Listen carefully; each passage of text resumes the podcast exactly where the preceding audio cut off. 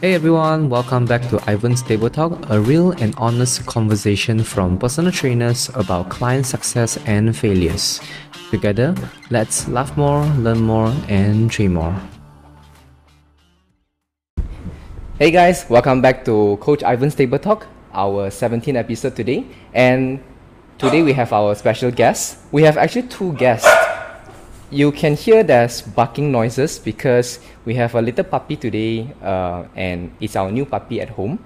So I hope you guys don't mind that barking sound. Um, and soon enough, we'll be shifting our podcast studio into a proper studio where we have a proper setup for clients and audience to enjoy the podcast episode. Now, today we have our guest, uh, which is a certified personal trainer uh, physiotherapy, and he has his own physiotherapy center, Yeah, FlexMob, correct. a personal trainer for a decade, Yeah, more or less it's been a decade already. has yes. been a decade, and podcast co-host Barbell Machas. Yeah. Welcome, Luke, to our show. Thank you for having me. It feels, again, it feels weird to be on the other end of the podcast. Usually I'm the person that's asking, uh, interviewing guests, asking the questions, but Yeah. it, it feels nice. It feels nice to be on the other side.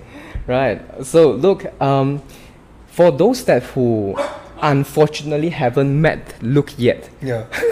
or maybe clients that who Yeah. is listening, uh, can you share your personal journey of like you know how you started as a personal trainer, even your training itself? How do you come along these ten years?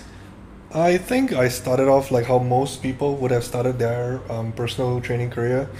Obviously, at some point, you you started training yourself, and you saw results. Uh, but along the way, you decided, you know, that you thoroughly enjoy this. You thoroughly enjoyed the process, and then maybe there was uh, a friend or two asked you for help. But for me, it was a little bit more different, where I was extremely Mm. uh, passionate about uh, training back then, and it was right out of high school that I wasn't entirely sure of what I wanted to do with my life. Mm. Uh, but I was very sure that fitness was something that I loved and I was Mhm. very passionate about. So my first job out of high school was to was working at a commercial gym, Mm-hmm. and I enjoyed I enjoyed helping people whom had never touched a dumbbell, never used a Mhm. single machine, get fitter, get stronger, and from there I just it just took off for me really in the sense that Mm. I continued to to want to be better, a better personal trainer. So I just was doing that. You know, I, I kept uh, working as a personal trainer. I kept improving my skills. I kept improving my knowledge. I eventually went to on to study physiotherapy. I went to to college, and I that story of me like studying physiotherapy was a different a different Yeah. story entirely. But I I was I like the idea of blending both my skill sets as a personal trainer and my skill sets as a physiotherapist into one, so that I could Mm. provide better value and better service to my clients. Yeah, Yeah. yeah, that's so true. Yeah. And it's it's hard to to hear someone that talks about both personal training and physiotherapy uh, to be together. Yes. Like, can you talk us through why you have that mindset? Like, how does it help your clients if you were to combine physio and personal training all together? Okay, so for me at least, uh, the reason why I ventured into physiotherapy was I had sustained a very, um, you could say, traumatic injury when I was competing in uh, powerlifting. Oh, And for the longest time during that period, when I was dealing with this injury, I had sought many professionals, uh, like doctors, yeah, surgeons, Yep. uh, physiotherapists, Mhm. especially, and to no luck.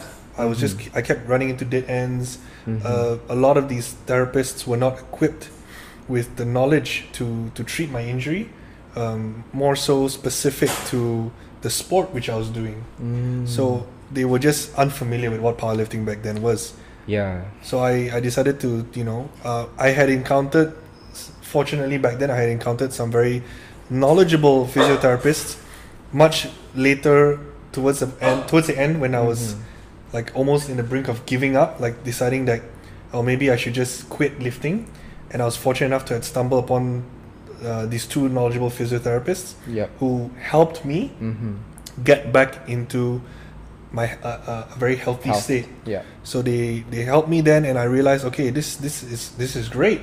Uh, I remember that feeling. I remember that frustration. I remember all of these things that I had gone through, Yeah. and I told myself, or at least I took it upon myself, to make sure that someone else, if I had the the ability or the capability to help this other person who was going through a similar situation that I was going through back then, that it would be my responsibility to help this person.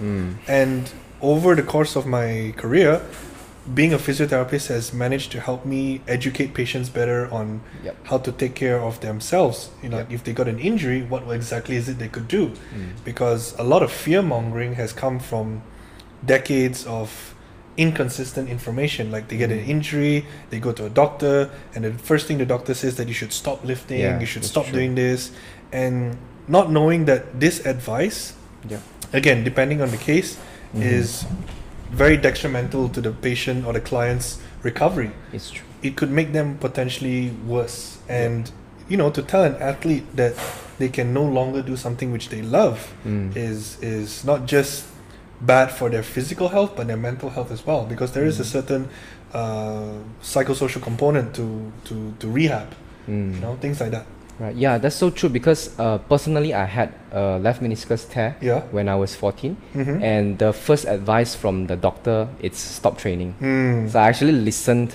um, and stopped training.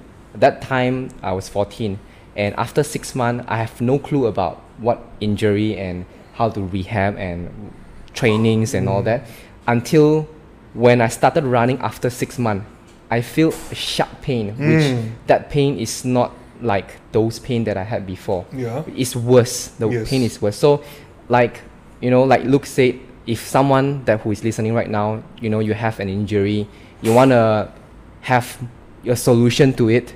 Uh, it's it's never gonna be stop training forever, especially if you're an athlete. So I do advise that you go and find a professionals to help you out. You know, uh, go find Luke uh-huh. FlexMob uh, or any any any any persons that you know you know to to help you out with um, your problems and, and all that so uh, look when talking about you um, venture into personal training and Yes. also physiotherapy like um, okay just curious i believe someone curious also what was the injury you had before So I herniated three discs in my lower back. Uh, it was my Mm. L5, sorry, my L4, my L5, and my S1. And uh, one of the discs, so essentially, for those who are not familiar with what I just said, uh, in your spine there's Yeah. a bone, your Yeah. discs, your vertebral discs. In between each of these bones, Yeah. there is something we call, referred to as an IV disc. So it's like these um, softer discs that are placed in between the bones. They you can think of them like shock absorbers in a car. They allow the spine to be able to move and withstand stress and shear forces and all these other things. They, they also allow the spine to move the way it does. yeah So that one of those discs in my back had torn, mm. and I was in uh, I was in immense pain because when it tore, it sort of continued pressing onto the nerves at the side of my spine, which caused me to have uh, sharp shooting pain, like almost electric sensation, like down the down my entire leg. So sleeping was difficult, bending down was difficult. Uh, to a certain point, showering with, was difficult. difficult. I was just in a lot of pain. I couldn't stand for for more than thirty minutes yeah and it was just a really uncomfortable sensation. You can even Google this. It was called sciatica. I said yeah Yeah, sciatica. So it's it's a much more severe case of sciatica. yep Yeah. wow and how long did you take for yourself to recover from that To completely recover from that and heal from that kind of uh, injury, it was a year plus. Mm. It was a year of uh, just proper rehab work, and it was funny because uh, just this morning uh, I was actually recording an episode with Dr. Arvin, Mm. and he was we, we were covering an episode on the the mental aspect of recovery because there's something something referred to as uh, kinesiophobia, whereby you the athlete or the person that has sustained an injury may physically be better and well, but mentally he's still not ready yet mm, Like mm, mm, when you approach an exercise that caused you that injury, Correct. physically you can do it, Yeah. but the brain just starts remembering the time where you felt the pain. True. It's like there's like a huge pushback. Correct. It's just like the dog right now. uh, yeah, she's been in a traumatized phase uh, Yeah. because back then the trainer uh, is saying that she maybe might get hurt by human because the only fear that she has is human. Yes. Mo- uh, cars, motorcycles, everything. She's okay. She's fine, but only human. so uh, just an example, Yeah. guys. Yeah. So yeah, go ahead. yeah, yeah. So it's it's basically that, and um, the injury was long lasting, impactful, but again, it was through a structured approach. Uh, what helped the most, again, for those of you out there who are who's listening to this, you, if you're looking for someone to help you Mm. rehab an injury, you may find a therapist, but obviously Yep. you need to know whether this therapist is suitable for you. So Mm. you can ask the therapist questions like, "Oh, have you ever heard, have you ever worked with someone like me before?" Correct. um, not just the injury, but the sport in which I do. Yep. Uh, can you explain to me what your process is going to be like? Mhm. So the therapist should be able to answer these questions for you. Mm. They should also be able to plan it out and say in a structured way, okay, uh, these are the goals that we hope to achieve. Right now, you're currently in this state. By the third, fourth week, you should be in this state. Another four Mm. weeks in this state, and then we'll get you back to training in, in, in week number what, that so and so. It sounds like a personal training. It uh, is. uh, guidance. It right? is. but it's kind of like a, from the very um, beginning of exercise, Correct. where you have to be very careful about your movement and whatever that you have Yeah. injured. You have to take note on that and to Yes. be very precise. Yes, I mean at the end of the day, it is it is much like personal training because it's physical rehabilitation, right? Mm. So a lot of the similar uh, foundations which you built upon personal training can apply to to to physiotherapy. Yep. Um, its only difference is that with a personal training client, you are working with someone who is quote unquote healthy, Mm. whereas Physiotherapy is the, more or less op- one level down. Yeah, one level down. Yeah, that's better. Right. Yep. So um, to get to know more about Luke, uh, you guys can DM him, uh, and there will be a description down below with uh, stated Barbell Machas and Yeah. also Luke Lango's IG, personal IG. Um, so without further ado, because today's topic is about fat loss. Mm-hmm. And a lot of people, it's always, you know, talking about fat loss. When I come to personal training, I bought a personal training package. I, I want to lose fat. I want to make my body nicer. I want to prepare for events, weddings, so on and so forth. So there are a lot of myths out there, or there are a lot of ways out there that you can achieve your goals. Today, we are trying our best to help by giving some advice from both Luke and I uh, to give everyone that who is listening right now that you could actually be better or you can actually you know achieve your goals with a lot a lot ways okay so some of the topic we'll be talking about is kind of like um, wrappings uh, the one that's most popular you know out there. Okay so um, the question that uh, i would like to ask luke is that can you explain the fundamentals principles of fat loss? How do aspects such as energy uh, expenditure stress fatigue management or maybe like calorie deficit? What is the principle of fat loss? So, without getting too in depth and sciencey with uh, the explanation, fat loss, or at least the process of fat loss, uh, occurs in the body when you when the amount of when the amount of energy which you are expanding via activities, whether it's exercise, going about your day, Yep. is higher than what you, you are consuming in terms of energy from food. yep So that's like the very simplified version of calories in versus calories out. Mm. Uh, when you consume lesser food than what your body is uh, utilizing, you are putting your, yourself in a state which we refer to as an energy deficit. yep When you are consuming uh, more food Mm. than what your body is required to do, Mhm. uh, you're putting yourself in a state which we refer to as an energy uh, surplus. Mhm.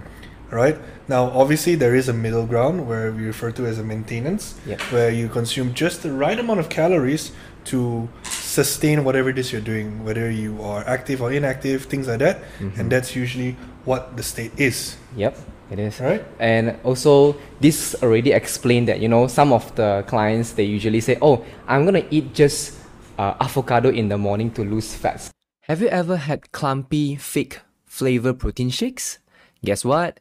This podcast is sponsored by Wolf Fitness. If you're an ice cream fan just like me, you should check them out at wolves fitness.com because they have the finest vanilla ice cream flavors that taste precisely like ice cream milkshakes. Again, go to wolves fitness.com and enter my promo code Ivan to save up 35% of your precious money right now. Um, fat loss principle can be very simple, Yeah. where we have actually the biggest two component, which is fat loss, uh, energy expenditure, and energy consumption, and we have the middle ground where is energy uh, maintenance, maintenance Yes, correct. kind of. So a lot of people was actually if you are the one that current thinking that you know when you just started your fitness journey or maybe you started a diet and you tell yourself oh i cannot eat carbs to lose fats i i only want to drink um, you know whatever supplements to lose fats. That is not so ideal. Now um, look can you help us to explain like how did your clients overcome you know this fat loss journey and what they normally how do you encourage your client to be in calorie deficit? Well, the, well, the principle of of calorie deficit is simple uh, in theory. It becomes complex when you include the individual into the equation because everybody uh, has a very different mindset, different history, different uh, struggle, challenges. So, getting someone into a calorie deficit, while you can explain the theory to them, getting them to act on it and how to go about it Yep. becomes much much more complicated because the social setting of of nutrition and and getting yourself to lose weight has again its its complexities attached to it. And especially when we live in a country like Malaysia where food is in abundance we have we are spoiled by choices. Yes. We have a huge huge variety of choices at our disposal 24 hours. Mhm. and so when clients come to me and they their goal is lose weight. Lose i want to lose weight i want a healthier lifestyle. Mhm. it's usually before anything happens it's really about understanding who's in front of you like getting a proper history done understanding them understanding what their relationship with food is like. Do they see food as good and bad black and white? Do they have eating disorders? Are they what how do they view food? Do they view food as a coping mechanism? Do they f- view food as a, a source of uh, energy to sustain their activities? You know it, it really varies depends. Now the more uh, issues that clients face with foods becomes more of a challenge so some clients when stressed they eat some clients when they're stressed they don't eat Yep. so when it comes to energy deficit uh, and getting clients to lose weight, it's really about getting them to un- first educate them on why they, it is that they need to eat the way they eat Mm. and helping them along the way. Now, of course, there are certain lines in which you don't cross. If you are not a licensed nutritionist, dietitian, medical profession that deals with eating disorders, you can't cross that boundary. You are not one of those professions or professionals, right? Mhm. so my first approach would be okay understanding who's in front of me understanding what challenges they face and and slowly help them with those challenges and set micro goals and macro goals for them i feel that getting clients to eat healthier is a big task but it becomes a lot easier when you teach them how to go about it because Yep. you, you you never know. A lot of the times and you'd be surprised clients that come to you or come to me have a different understanding of food. Some clients think that uh, chicken breast has a lot of carbs in it. So it's it's no fault of their own. Like Yeah. clients are just maybe weren't taught better or had misinformation given to them. Again it's no fault of their own that they come to you with this pre uh, preset m- mindset or mentality towards nutrition. And they have this fear this deep rooted fear that probably they got from their previous trainer Mm. which really messed up their their views towards food. Yep. their previous trainer probably set them on a chicken breast brown rice and broccoli diet and told them that if you wanted to lose weight this was the way. Correct.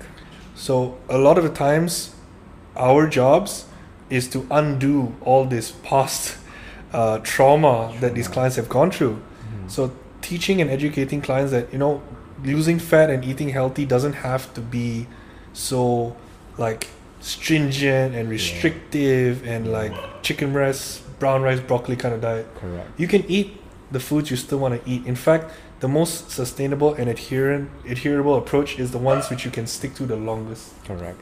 Yeah. Just now you was mentioning that micro goal and macro goal. Yes. I want to pause there for a while because you know a lot of people was underrating that achievement. Like you know, a lot of people was trying to always achieve. I have, I want to lose ten kg in three months. I want to lose five kg in one month, and sometimes when I saw my client has a zero point five kg reduction per week, Mm. and that is a huge goal, a huge win for me. Yeah. But sometimes it's that that is not what they are looking for, Mm. and they may sound like you know it's only zero point five kg.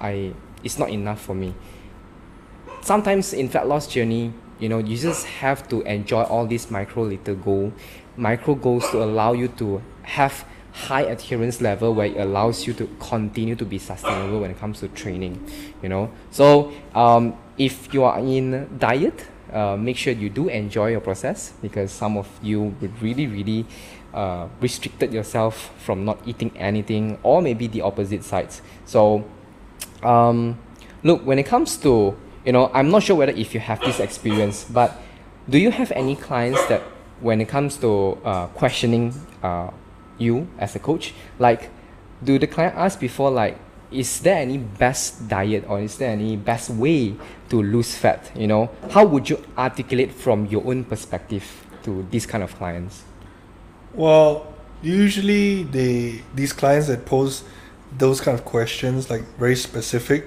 Yeah. it tells me that okay, if the client is asking me this question, then they must have tried a few types of diets in the past, or I've read somewhere an article or seen their colleague, friend, family experiment with a particular type of diet, such as like the ketogenic diet, the intermittent fasting diet, the Atkins diet, Yep. the Luna diet, all these kinds of diets out there, right? Yep. And for the most part, when they see or read about these types of diet, they see how much result these people have gotten from it. They immediately attribute those results to success and great, uh, like efficiency of of that, the uh, effectiveness of that diet. But my answer has always been the same. The best diet, hands down, is always always going to be the diet in which you can stick to for the longest time and still achieve results. Because it doesn't matter if this diet promises you to lose X amount of kilos in X amount of weeks. Mm-hmm. But if you tell me that after you've lost this weight, you couldn't keep the weight off, in mm. fact, you gained more weight after going through it, then by definition, that diet has failed Mm. right? Yeah. And the thing about diets is that it, it should not be seen as something you do once and then you're done with it. Mhm. Diets should be reframed in such a way that you don't call it a diet, but you call it like a lifestyle change. It is. So- People who often hear the word diet now have such the word diet actually, if you are say part of the Gen Pop, the word diet has a very negative connotation attached to it. When people hear diet, especially as I mentioned just now, yeah.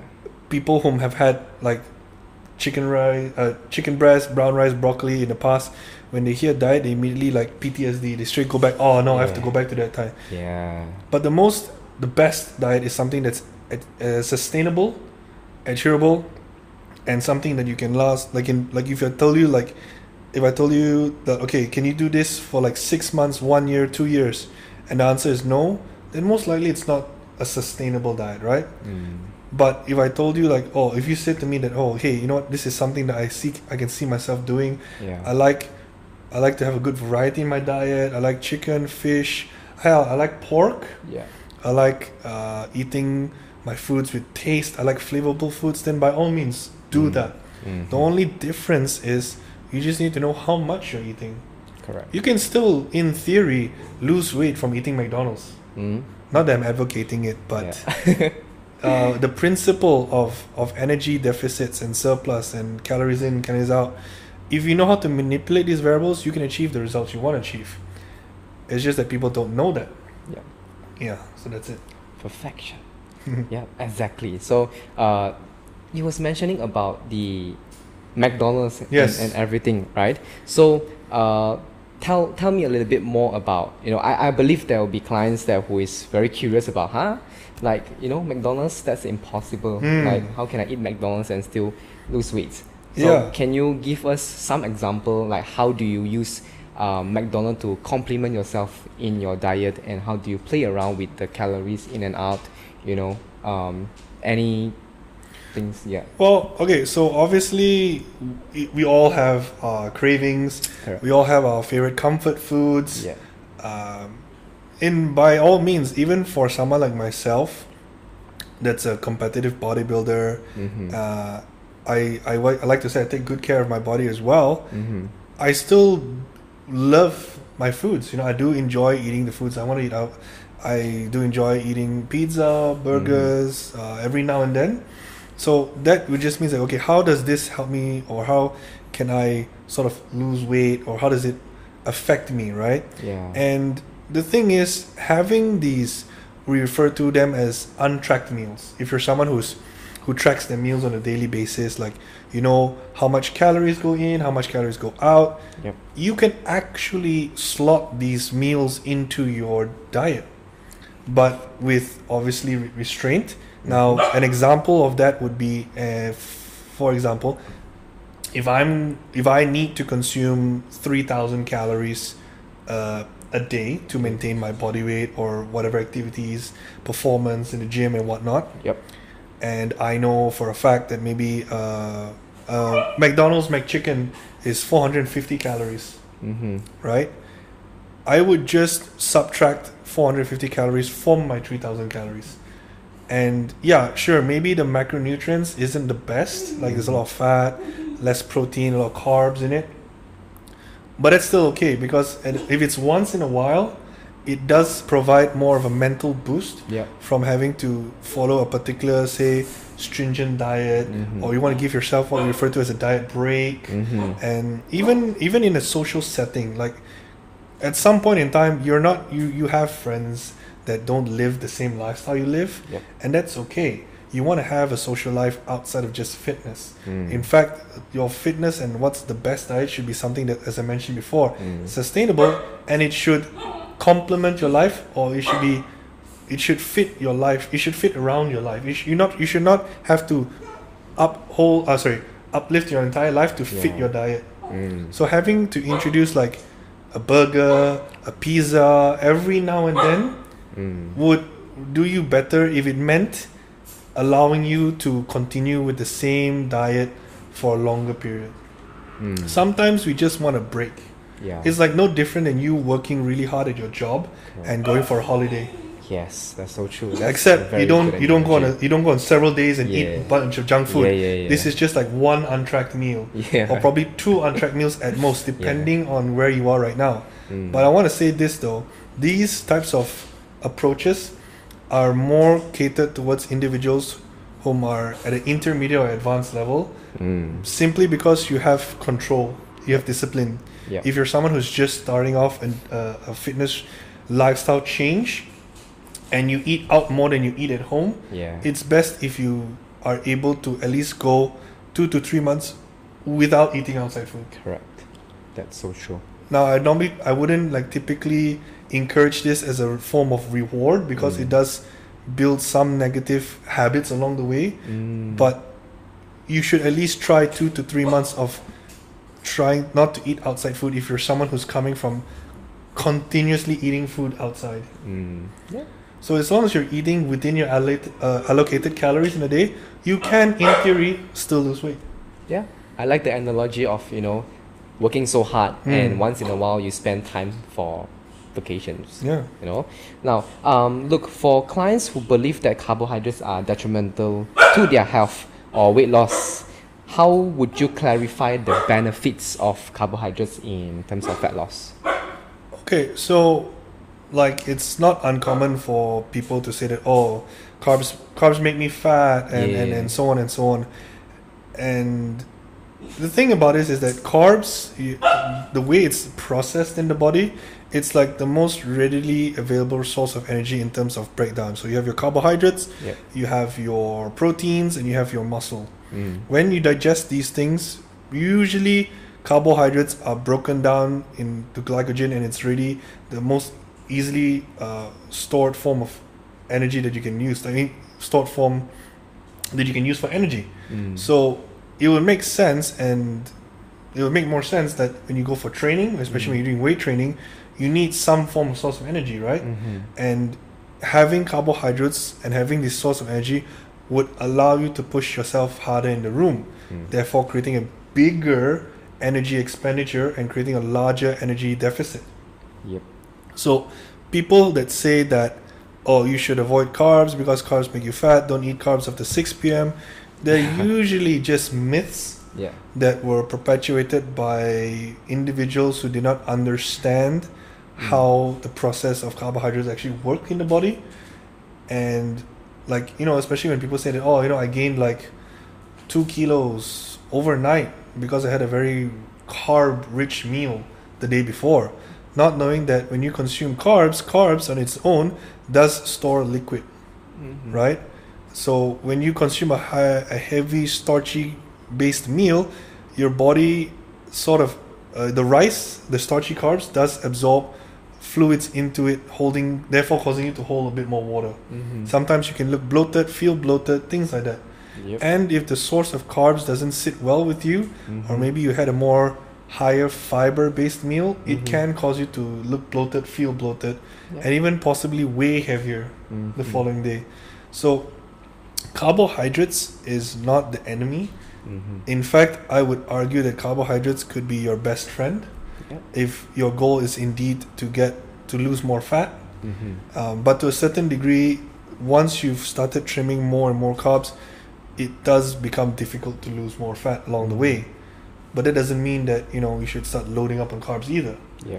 it's that's why at this point in time it's important to hire a coach that is sufficiently knowledgeable on how to advise you on your nutrition and your training So true. The reason why I ask this question is part of it is because that um, I do have clients that who really afraid of eating carbohydrates at first, when the very at the special beginning of the training program, and once we done any progressive overload, and I can immediately see a decrease of the strength when it comes to the performance of their training, which also indirectly impact the journey of weight loss. So it's actually very crucial for you to really eat uh, the right amount of carbohydrates for you to function and like Luke mentioned just now. So don't be afraid of eating carbohydrates, guys. Um, go ahead and have your carbohydrates and just make sure that you know the amount of calories that you are having right now and you will be fine. You'll be just fine. correct correct yes okay, so um, look, there's a popular perception about certain fat loss treatments. Ah, this is the point that it's very popular. yes Uh, like those body wrapping, um, being so highly recommended out there, and I saw a lot of people talking about it, and they use this word where it is the most, or, or let's say, it is the fastest way to lose fats. Um, what is your opinion on that kind of treatment? i think that similarly like with other um, products and programs when the first the first uh, line I would look at was okay how do they structure their message? And when you see or read about something and they use words like absolutes like uh, this guaranteed and definitely or 100% results it's usually when you see companies that or people talk about a particular product, concept, program, whatever it is, with such absolute certainty, that should already raise questions because Mm. th- you can't really be like 100% sure about something, right? And especially when all these gimmicky trends out there that, that promises you fast results, Mhm. often don't lead to fast results. And if it does lead to fast results, it's usually unsafe or unhealthy. Mm. So when you think about it like that, when you see that oh this using this product guarantees you to lose X amount of weight in X amount of weeks. Mhm. And then when you look at it, for example, these supplement companies that promote you to you it says that you can you're guaranteed to see results if you follow this plan. Yep. And then you look at the plan, and the plan has you eating about 500 calories a day, drinking their quote unquote shakes and stuff like that. And that's extremely unhealthy. Mm. Not just the fact that you're consuming 500 calories a day, Mhm. which by right shouldn't be the case for anyone, Mhm. whether your goal is to lose weight or not, Mhm. it should not be the case. And on top of that, you end up, you, the potential for you to end up far worse off Mm. when you first started is is very high.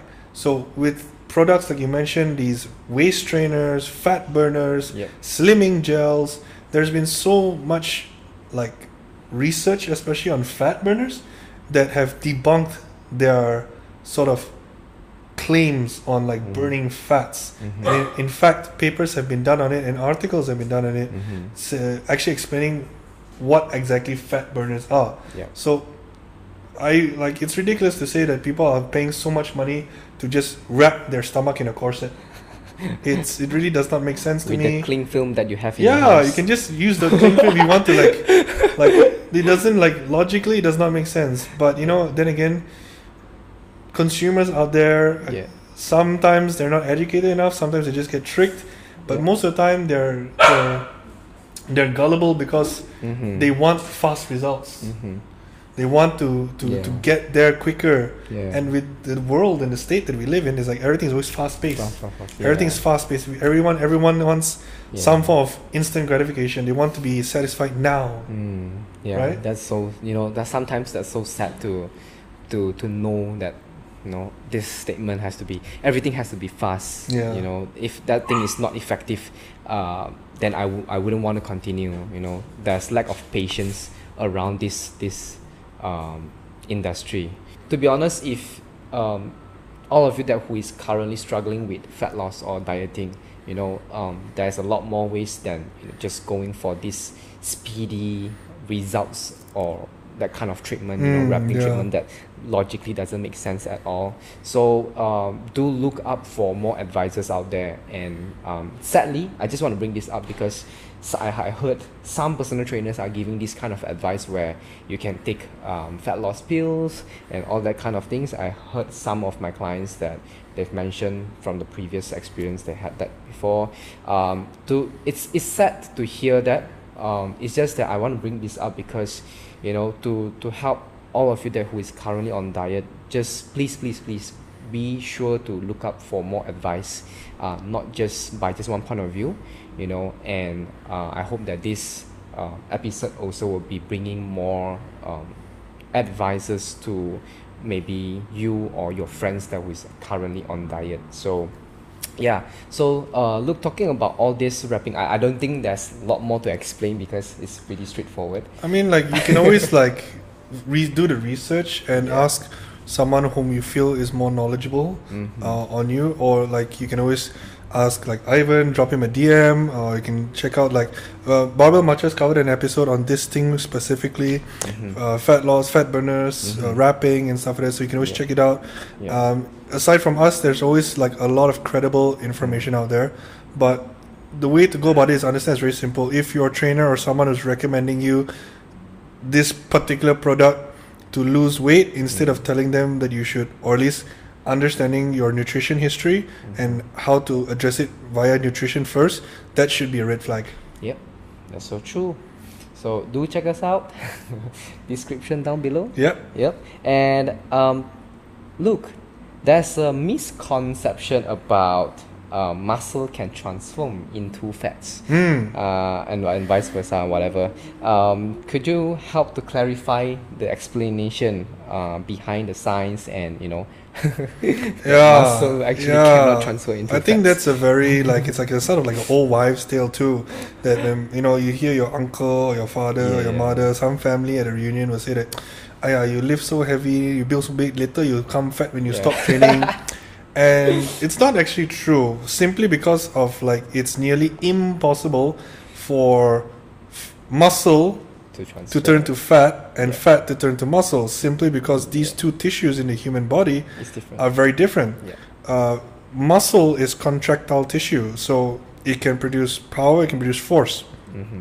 Fat, on the other hand, is is not a contractile. It's not a contraction type tissue, right? It's just a fatty tissue, adipose tissue in the human body. So to say that muscle can turn to fat and fat turn to muscle is like saying that um, I don't know what what's the next best thing. It's like saying Mm. that well, I can, water can turn to wine and wine can turn to water. Yeah. You know, it's, it's something like that. You get what I mean? Um, Yeah. but it's it's the reason how this came about is simply because that when you see those individuals who had like really good physiques, really big bodybuilders, Mm. uh, and then one day they, they you just see them like after several months, maybe a year, they they stop exercising, and suddenly you see they become fat Mm. or with anybody really in general is what happens is that this particular individual is used to eating x amount of calories Mm. and he's training really hard while he's consuming this amount of calories Mm. So naturally when you when you consume this amount of calories you train hard you're doing lots of cardio you stay lean you stay in shape you stay physically active Mm. now what happens when you see this person become fat or overweight is that they stop exercising Mm. they stop doing their cardio Mhm. or maybe they do exercise but their activity or energy output has significantly reduced maybe by so much as two-thirds of what they're used to doing Mhm. however what has instead happened is that while their energy expenditure has reduced they're still consuming the same amount of calories as before when they were training hard Mhm. so now what has happened is that their body is consuming the same amount of food, but Yep. producing the, not producing as much energy expenditure as the last time. So what's going to happen is that you went from being in a either deficit or a maintenance period to now in a surplus, and now your body has begun accumulating fat because it's no longer putting those excess calories to use. Mhm. So what happens is that uh, you, you you start putting on more weight, you start putting on more fat, and the fat starts to hide the muscle definition. You Mhm. probably get a stomach, Mhm. uh, and that's usually what people see. Mhm. But the fact of the matter is, you can't.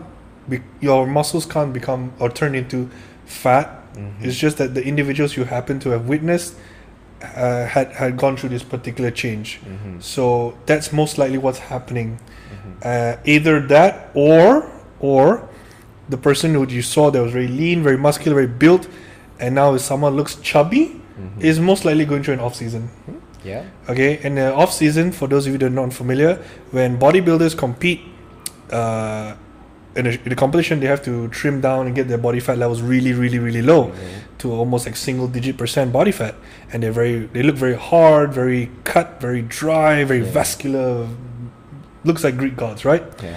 But the thing is, with bodybuilding, in order for you to accrue new muscle tissue, you need to build new muscle tissue, which you then means you need to be in a caloric surplus. Mhm.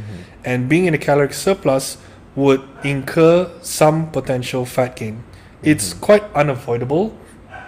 Uh, even if you're the absolutely genetically gifted individual, you will incur some fat gain. In fact, some fat gain is healthy. Mhm. You cannot stay, uh, the word is shredded or really lean year round. You cannot maintain that look that you see on stage year round. It's very, very, very difficult Mhm. and it's very stressful on your body and your mind. Yep. So when a competitor is done with his show, he would slowly transition into an off season Mhm. where they eat more food to sustain more difficult training sessions.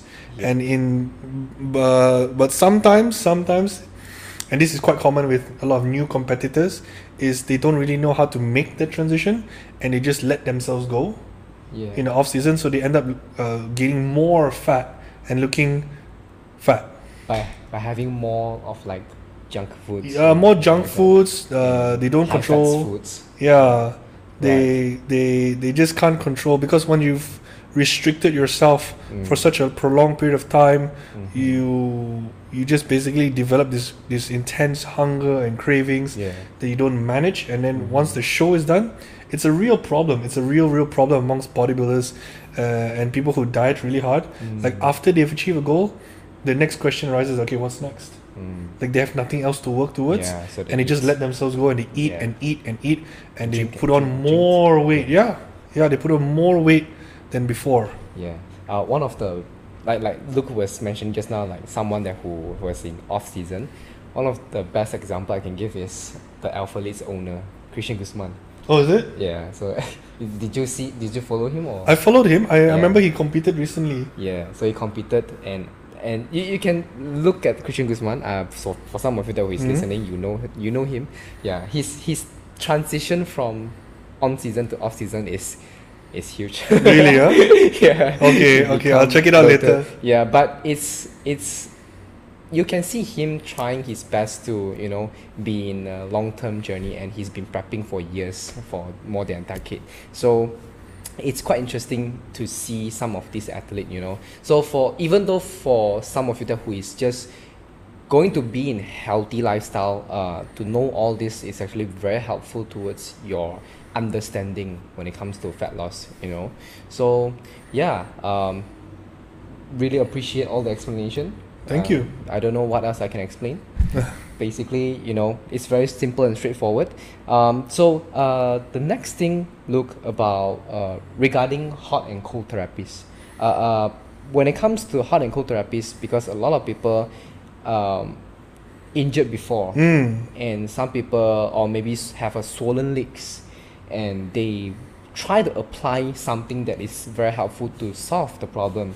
Um, then when it comes to this moment, hot and cold therapy has been uh, kind of like a fancy stuff for them to do. So, uh, as your point of view as a physiotherapy, um, how do you go with this? So, to to better put it, is like okay. Basically, the question is like okay, if I have an injury, what is the best method to use? Do I use a hot pack or do I use a cold pack? Correct. So you want to think about it like this: if it's an acute injury, which means the injury is fresh, you had just sustained it, uh, you'll notice that there's uh, swelling in the affected area. So what you can do in that given moment is use a cold pack. The reason for that is that when you sustain an injury and the swelling occurs, a lot of blood is currently being forced into that area, and your blood vessels are currently being dilated. So it's like vasodilation. Yep. Uh, so the blood vessels are opening up, and more and more blood is going to the area, causing the swelling to get bigger. Now, mm-hmm. you want to reduce the swelling as much as possible, so you apply the, the cold pack or the ice pack. What the mm-hmm. ice pack does is it actually does the opposite of vasodilation, mm-hmm. which is called vasoconstriction. So it helps to reduce the, the the size of the vessels, making it smaller and smaller, reducing blood flow to that given area. Mm-hmm. So that way you can reduce the swelling. That's why usually you usually when you see someone have a sprain, like a footballer, and he's on the train when he sprain, the people immediately put an ice pack. Yes. Now you don't want to use a hot pack because a hot pack is what does it does the opposite. Opposite. It increases the, the the size of the blood vessels, which is vessel it vasodilates it, allowing for even more blood to flow in that area. So which raises the next question: Okay, if I use a cold pack for a acute injury, when do I use a hot pack? So the hot pack is for a chronic injury. Say you've sustained something along the lines of um, an injury that has not gone away or has happened about several weeks or several days uh, now, right? It's gotten stiff. Like maybe you take an example, frozen shoulder. Mm. So you have some limited range of motion or a lot of range of limited limit, limitation on your shoulder joint mm. and the muscles around it. So what you can do is you can actually put a hot pack on that region to allow for more blood to flow to the area, mm. allowing for an increased range of motion. Mm-hmm. So that's one way you can look about it. It's a very simplified, very general approach, but if you go about if you follow these principles, you almost always know when to apply. You just don't want to apply the wrong tool to the wrong time Yeah. if you apply it if you if things can get bad if you apply a hot pack to an acute injury and vice versa Yeah. It'll be worse. it'll be worse yes So, yeah. Um, yeah, I think we're almost at the end of the episode. Uh, I really hope that I can ask more questions. Um, uh, but look, okay, I have this um, one question. Yes. Actually, it's, it's by myself. Okay. Uh, okay, we was talking about fat loss and everything. Yes. You know, uh, guys, feel free to approach to us if let's say you have more questions regarding all the explanations. Uh, if not, if it's really helpful, I'm glad that uh, it can be helpful. So look, uh, I just want to take this opportunity because actually I have a lot of questions to ask you, Mhm. and because of podcast, we have to make it into topics Okay. right? If not, it will be very confusing. Yeah. But this one question is from me. I really want to ask uh, you this question is regarding hypertrophy training. Okay. Okay, because since the past, the, the last episode is about hypertrophy training. So this episode we're not, not going to cover that much. But I still want to ask you, no matter what. Okay. um, what do you think about bro splits? And um, like for example, people always come into the gym. Uh, I'm, I'm referring to beginners Mm. and they think that they should train shoulder day, back day, legs day, uh, arm day. And I do see like right now, very often I still see um, beginners that who only train two to three days per week still do that for a long period of time. Uh, not that it's wrong, but I just want to hear from your opinion. Uh, how what do you think about it, and is there a better way to overcome this to build more muscle mass? Uh, yeah, actually, that's a pretty good question, and I don't think it's wrong. In fact, I view it on the same level as those classes that you see in commercial gyms. In a sense that if this program gets someone into the gym and exercising, in my book, that's a win. Mm-hmm. But if you're talking about how does someone who, how does someone build muscle optimally, Yeah. and if doing a bro split can be considered optimal, Correct. then I would definitely have my arguments for it. Yeah.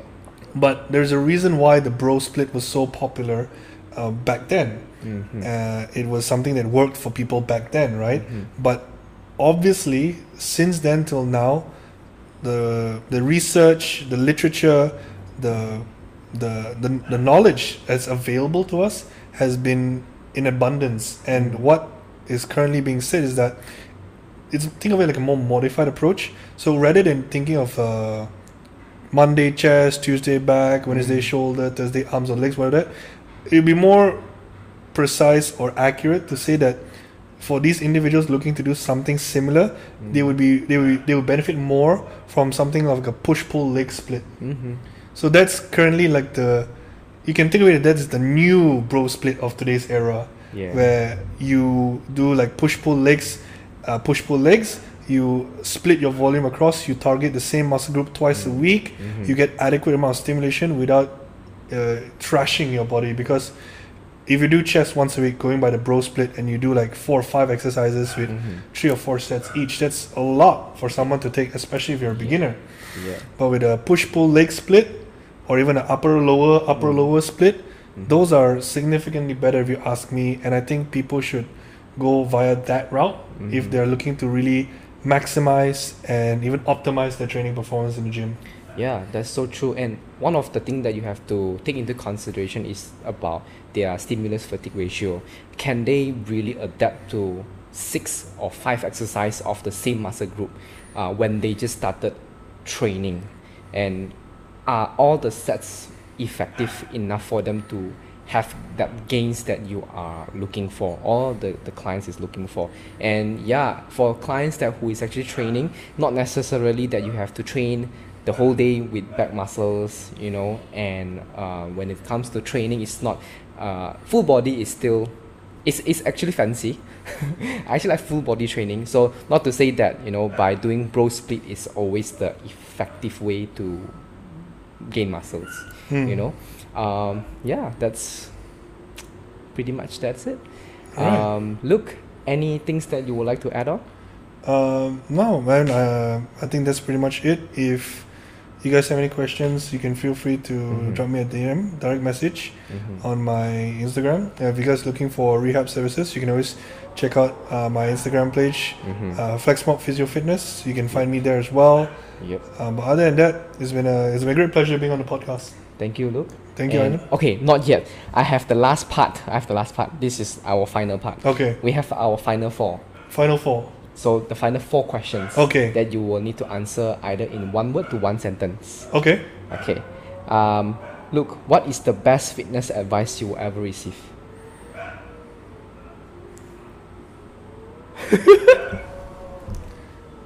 the exercise that you hate the most will make you grow the most. Bulgarian split squat. Barbell back, Bulgar- bar- barbell back squats for me. Barbell back squat. Uh, barbell Yeah. back squat is still okay, but you know, unilateral exercise always are the one. Yeah, but I, I used to hate training my legs back then, so I was like, oh, Ah, okay. Uh, interesting. Um, what is the worst fitness advice you ever received? mm, worst fitness advice I've ever received. I think that would be if you train your if you train your chest a certain way, you can change the shape of your muscle. Like the, you know, it's, I, I just saw yesterday there was a thing someone posted in TikTok. So they hold the, uh, the close grip equipment, the handler, Yeah. and then they lie on the Smith machine, and then they make it like a like a horizontal, so that the chest is actually in between the Smith machine. Yeah. They use that hook, they hook around, they load, and then they push, and then they call it that's the a new way of Yes. training your chest, which is oh man. Sounds ridiculous. yeah. Okay.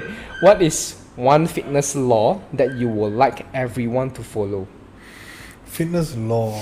Um, full range of motion. there you go, guys. Full, Full range range of of motion. Um, what is your current fitness goal? Uh, just to be able to lift heavy and look good for the rest of my life. Well, until I'm until I'm old and grey. That's my li- long-term life goal. I don't want to just look good, but I want to be strong, Right. like really, really strong. Right. And are you you are preparing for the next meet, right? I'm preparing show? for a, a bodybuilding competition in November. Yes, sir. Yep, Uh, in Manila. Manila, correct. Yes. Best wishes to you. Thank you very much. Yep. Uh, I hope you guys enjoyed the episode. Uh, it's a sweet time where it's about one hour. Usually we keep at around one hour time. Yeah. Um, for those of you that who haven't listened to the previous episode, which is episode 16 with Sebastian Tan, we was talking about glutes training. How do you maximize your training to enhance your performance when it comes to your butt? Uh, to feel free to go and approach there, you know, and go and replay. Uh, and for those that who just started to listen, this is the first time that you tune in. Uh, welcome to the show. And for the next few episodes, I hope that you can enjoy more because I'm so sorry about the my little puppy. Um, the next episode, we will set up our own studio and make sure that the environment is clean enough for you guys to enjoy without any interruption. That's it for today. All right. Thank you guys. Thank you listening. guys for listening or watching. I'll see you guys soon. Bye. Thanks, Luke. Hey, thank you, man. Thank you for Appreciate coming. it. Yeah.